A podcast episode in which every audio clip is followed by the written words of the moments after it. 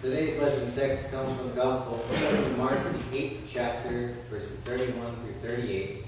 I'm going to back up to verse 29, and in my studies, I actually need to go to chapter 9, verse 1. Sometimes the chapter breaks just aren't in the right spot. So hear the word of the Lord. Jesus asked them, But who do you say that I am? Peter answered him, You are the Messiah. And he sternly ordered them not to tell anyone about it. Then Jesus began to teach them about the fact that the Son of Man must undergo great suffering and be rejected by the elders, the chief priests, and scribes, and be killed, and after three days rise again. Jesus said all this quite openly, and Peter took him aside and began to rebuke him.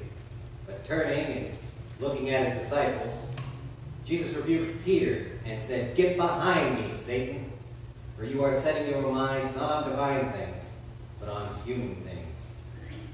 Jesus called the crowd with his disciples and said to them, If any want to become my followers, let them deny themselves and take up their cross and follow me. For those who want to save their life shall lose it, and those who lose their life for my sake and for the sake of the gospel, they will save it. For what will it profit them to gain the whole world and forfeit their life? Indeed, can what can they give in return for their life? Those who are ashamed of me and of my words in this adulterous and sinful generation, of them the Son of Man will also be ashamed when he comes in glory of his Father with the holy angels. And he said to them, Truly I tell you, there are some standing here who will not taste death until they see the kingdom of God has come with power. Let us pray. Dear Heavenly Father, I pray that through the words of my mouth and the meditations of our hearts, we may bring honor and glory to you. Amen. So because of what this text deals with today, I'm going to just get my apology out of the way from the start. This is the Jesus that I really, really love. This is the tough Jesus, and I understand that. But this is this is these ones that make you squirm are the ones I really like. So if it makes you squirm, I'm sorry if I'm not 100% sensitive to that as I should be. I wish I could find the source, but there was in my German studies a professor who said that one of the reasons we know so little about the Anglo-Saxon native religion was that when the Christians came and evangelized them, the Anglo-Saxons, think Vikings, Valhalla, Thor, when they heard the gospel and the story of Jesus, they thought it was so manly that the Anglo-Saxons destroyed their own indigenous religion because they thought it made them look effeminate. And Jesus today is really going to go for that with this attitude that I think someone in his day would understand, kind of like the gladiators. We who are about to die salute you. So this is going to be a very tough Jesus compared to what the normal fare is, and it's just where we have to go with this one. So the first thing is, in verse 30, Jesus sternly orders them not to tell anyone about him being the Messiah. And that almost seems to be contradicting everything Jesus is going to say next. If you're ashamed of me, I'll be ashamed of you. Don't talk about me almost seems like it's it's out of place. But that's because we've been going through the whole Gospel of Mark. And in the Gospel of Mark, we've had these points where Jesus, in chapter 1, heals a leper, tells him to be silent.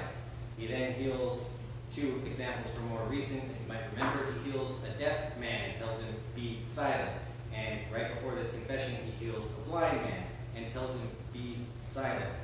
Now that's because through the Gospel of Mark, God's intent is to provide salvation through a suffering Savior who freely chooses to bear the burden of human rebellion. Now most of the time, we take that and we put it into the past. It's past tense sin. Jesus is coming to save the people of Israel from the sins they've done. Jesus in the Gospel of Mark is saving the people just as much from the sin of rejecting him, from the sin that they are going to put onto his person. So being silent about him being the Messiah allows Jesus to have the confrontation with those authorities that will reject him as Messiah. And then Mark kind of pulls a switch out of that. Verse 31, he begins to teach them that the Son of Man must undergo great suffering. So Jesus tells them, Yes, I'm the Messiah. But don't go spreading that around because they're going to hear something very different.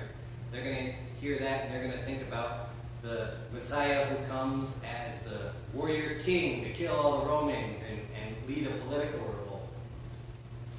But the phrase Son of Man in Semitic studies is a humble reference to I.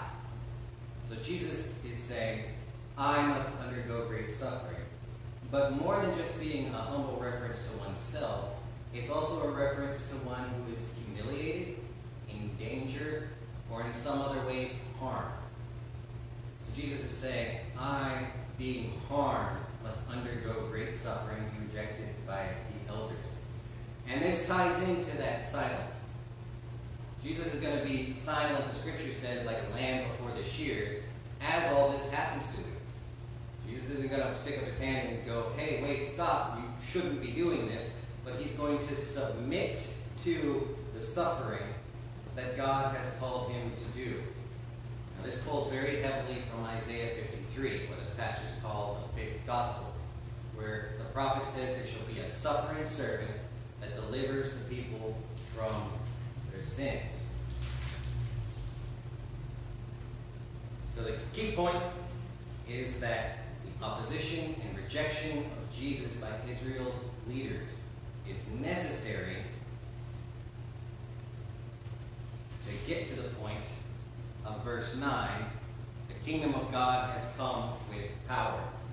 Jesus is saying that the will of God is that he shall submit to the cross, he shall submit to destruction, that shall be enacted by his enemies, and it's only by that final appeal to God and the resurrection that Jesus shall be vindicated. And this teaching is, is different than anything we've gotten in Mark so far, because in verse 32, Mark makes a point of saying, he said all this quite openly. Up until now in Mark, Jesus has been very kind of dodgy. He's talked about the gospel of repentance, of the kingdom of God. But this is the first time Jesus is, is tying those two together. But he's also making a prophecy about how that's going to work. I'm going to go to Jerusalem. They're going to kill me. The Messiah must suffer to save the people. And Peter can't stand it. We get to verse 33. Turning and looking, Peter took him aside and began to rebuke him. That word rebuke is the same word Mark uses for casting out demons. If the Pharisees had come to Jesus and said, Oh, you're casting out demons with demons, Peter is almost here, and we see in the manuscript evidence that some scribes didn't even like the way it was worded. We have a couple of uh, examples of text where they tried to soften it out, but Jesus is all, Peter is almost here accusing Jesus of the same thing. Lord, forbid that it should ever be the cross. I rebuke you. You cannot do that, Jesus. And Peter's the one who says it, but all the other disciples had to be thinking it. In the popular thinking, we looked at First Samuel a year and a half ago, so I'll remind of it. When Samuel is rejected by the people because they want a king, God comforts Samuel by saying, They haven't rejected you, Samuel. They rejected me. And this king is just going to ride them hard and make their life miserable. And that same tendency had happened in Jesus' day. The tradition of, of first century Jewish thinking on the Messiah was that the King Messiah would deliver the people. But all that suffering servant stuff, that was about the regular Joes. That was about the normal people. The normal people would have suffering, King Messiah would come and relieve their suffering. Peter couldn't understand that the King Messiah himself would suffer to redeem the people. And Jesus cannot let that stand. It's 33. Turning and looking at his disciples, Jesus knows they're all thinking it. He rebuked Peter, again the word for exorcism. Said, Get behind me, Satan, for you are setting your mind not on divine things, but on human things. Jesus is upholding the fact that God's plan is the cross. It's a temptation here that Peter is putting out that would that is Satan acting trying to thwart that very plan of how God is going to bring about salvation. So Peter is speaking in a fully human sense and his unregenerate nature, and Satan is here speaking in towards Jesus. Oh, Jesus, you really don't need to take the cross. You can take the high road. You don't need to suffer to redeem the people. And Jesus rightly sees it, calls it out of Peter, and tells him to get back into the fold. And you'll notice Jesus here doesn't justify God to man. He doesn't tell Peter, well, this is why it has to be that way. I understand, Peter, that this is hard for you to understand or anything. Jesus just reaffirms that this is God's plan and that's the way it is. You set your mind not on divine things, but on human things. So that's how the disciples have to deal with this story of the cross. And, and it's a bit of a leadership thing, but now Mark's going to get really, really personal. And, and this is why I, I put a bit of an apology on the front of this one. Because verse 34, he called the crowd with his disciples and said to them, If any want to become my followers. So Mark has had Jesus speak openly for the very first time to the disciples. Now Mark makes a narrative move to call in a crowd in the middle of nowhere, indicating that this is a very open statement, and to just drive it home, Jesus doesn't say if anyone to become my disciples or have some sort of office in the church. No, if you want to just be my follower, you even want to like follow me on Instagram, bro, you've got to get this. So this one gets very broad and it has to go to all of us. If anyone become my followers, let them deny themselves, take up their cross, and follow me. Now, bearing the cross has become a nice little polite saying to tell people when they're sick in Christian dumb Christianity. It's become churchanese. Well, I must bear the cross of this temptation. When Jesus was saying this to a first century audience, this was a equivalent statement of a death march to the gallows to get your neck wrung out. It's a gross image.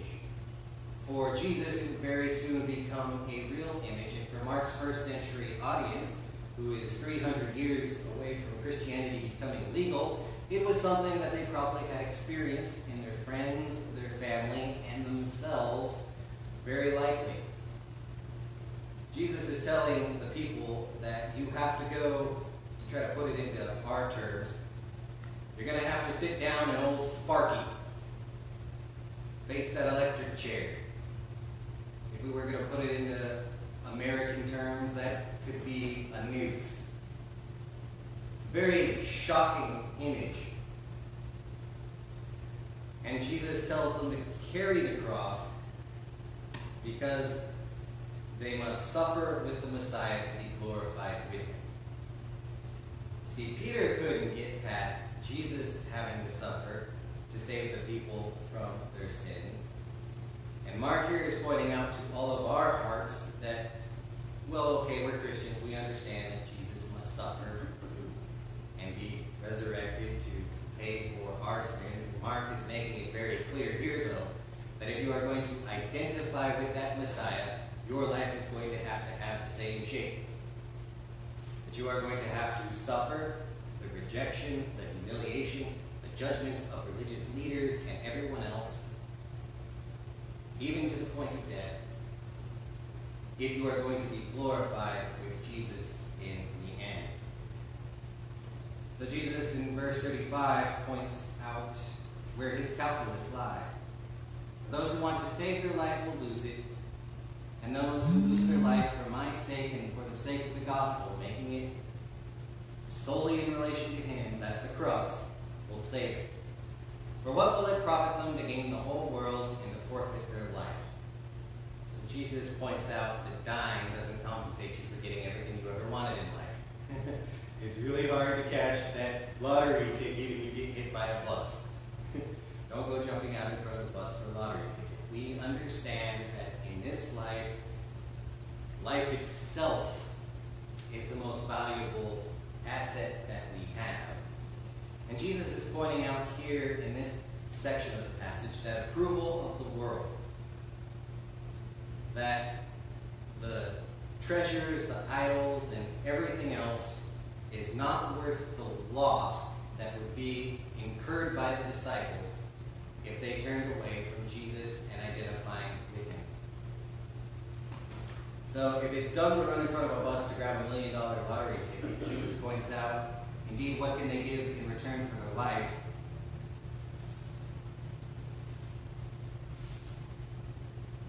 What would you give in return for your eternal life is where Jesus is going with that. Speak about the soul and the life ever after. I'm sure those in the crowd had to be aware also in the first century of just how fleeting this first life is. Moving on. We get to 38, which is probably the hardest bit. Those who are ashamed of me and my words in this adulterous and sinful generation, of them the Son of Man will be ashamed of when he comes in the glory of the Father with the holy angels. So, adulterous and sinful generation is prophetic shorthand for a world that approves being unfaithful to God, a world that approves sin and approves unrighteousness, and that approval of the adulterous and wicked generation would be shown by any disciple that denies Christ. Saying, oh no, Christ is not of God, what he's doing is evil. That would appease the world. And that was a decision that people in Mark's world that he's writing this gospel to very much had to make. Pray to Caesar or pray to Jesus. But I'm going to go straight to application on this one because I don't want to leave it just on the question of apostasy. Jesus and and the way Mark writes it here, with those who are ashamed of me, his person of Savior, his function of Savior, but also his words. There are two different ways that this has crept into the church. The first is that there is a lot of debates nowadays that date back to Marcion. He was a heretic from the third century that didn't like any of the Old Testament.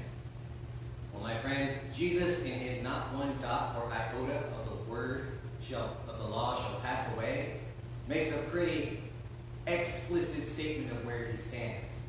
And there are debates going on about whether Jesus said something implicitly about a specific, said something explicitly about a specific topic. If he named it and said something that you can go through a concordance, look it up in a dictionary, and there it is. But what Jesus is here saying is implicit to all that. Is this viewpoint that if that comes from being ashamed of Christ, of thinking that his ways are old fashioned, or that he's just a first century Jew who doesn't quite understand our modern way of thinking, then you are ashamed of Christ and his words. That also gets to how we live our lives and our witness. Can we really, as Christians, if we're asked, Are you a Christian? say no? And we say, Well, yeah, you know, I, I go to church, but, but I'm not sure I, I, I believe this, that, or the other thing. Jesus has very little patience here. Like I said, this is one of the, the hardest passages, and Mark's going to set this up and move from it. Because Jesus is very much here saying, you're on the bus or you're off the bus. And like I said, this is why I love the guy so much. This is someone who is standing there as a leader who knows what God's will is, and he is going to do it. And if Peter gets out of line, Peter gets back on the mission. If somebody stands in the way of working out that wonderful salvation of Jesus bearing that cross and saving the people, Jesus ain't going to hear it. And I think we can look at this and we can see these words of Jesus saying, I'll be ashamed of you as if you're ashamed of me, then get out as some sort of rejection. But what it really is, is Jesus is saying, get with the program, people. The point is not to make every single person that has ever existed happy with some sort of hacked down Jesus. That's what destroyed the churches in the 19th century. Well, you know, Jesus did these miracles, but modern people don't necessarily believe in miracles. So let's try to say that Jesus that doesn't do any miracles. Or you'll see it even now today. Jesus speaks about the resurrection. Well, I'm not sure Jesus was really resurrected, so I, I try to pull up some hobbled together, concocted Jesus to get rid of the parts of Jesus that I don't like. Well, there's a warning in here for that. Because who's ever ashamed of me and my words in this adulterous and sinful generation? So if you're giving in to unbelief, if you're trying to compromise with people who are confronted by God's word and just don't like it, hear what Jesus says next. Of them the Son of Man will be ashamed when he comes in the glory of his Father with the holy angels. It would be a terrible thing to stand in front of Christ's return, the whole heavenly court arraigned together, and to hear Jesus turn to you, O disciple, and say, Traitor. May that never be so for us. But there's a promise attached to this. Truly, I tell you, there are some standing here who will not taste death until they see that the kingdom of God has come with power. Now, we live on the other side of dispensationalism and a couple other things. But for Mark, this identification of Jesus with the kingdom has now become absolute. Jesus' presence is the kingdom. The millennium is Christ in Mark and in his usage. And Jesus is telling his disciples, this sounds tough. Peter's not even going to stand it himself. He's going to deny Christ three times. So don't think that this is one of those things where I'm saying you make this mistake once you're not coming back. But this one is going to be something that tries and churns us and tests us. The metaphor Jesus uses for Peter is sifted like sand by the devil. But what these disciples will see is the resurrected glory of Christ in return for their that's also the promise to us today. We have preached the other Gospels with the parallels in it. And in Luke, we have the promise that those who are ashamed of me and my words, yes, but also those who acknowledge me, I shall acknowledge in front of my Father. So Jesus is now, and Mark as a gospel is going to turn fully on Jesus revealed as the Messiah. Next week we're going to get to the transfiguration, where Jesus, after this statement, immediately takes them up on the hill and reveals the glory because he's got to put some power behind this one. Because this is not, this is no longer the, the kitty father stuff. This is Mark's equivalent of that section in John where Jesus says, unless you eat my, my flesh and drink my blood, and everybody goes, ew, and walks away. Mark is here saying Jesus requires the absolute dedication. If it's not worth anything in the world to give up your life, then that absolute dedication to Christ must override everything in the world, be it approval, be it people thinking you're intelligent, people thinking that you're a good person.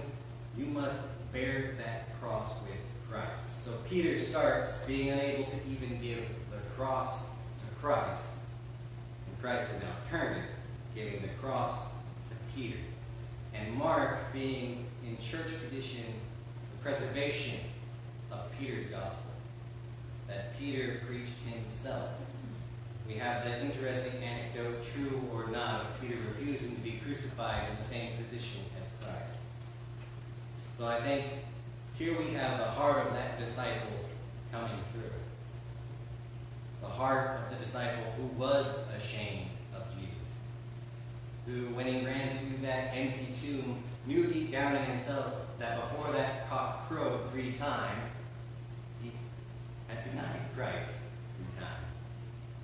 I think that for us is the gospel and application in here. Jesus is making an absolute demand, and I cannot soften it.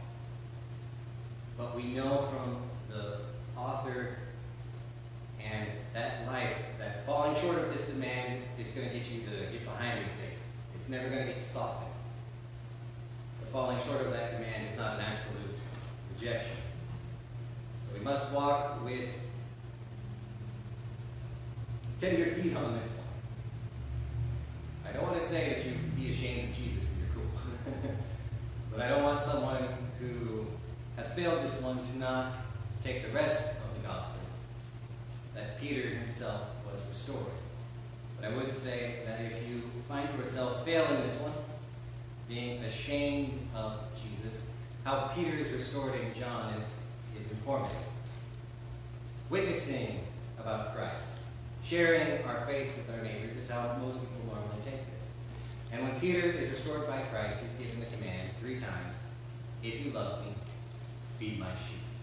If you love me, feed my sheep. Brothers and sisters, if you've been ashamed of Christ, witness and feed his sheep.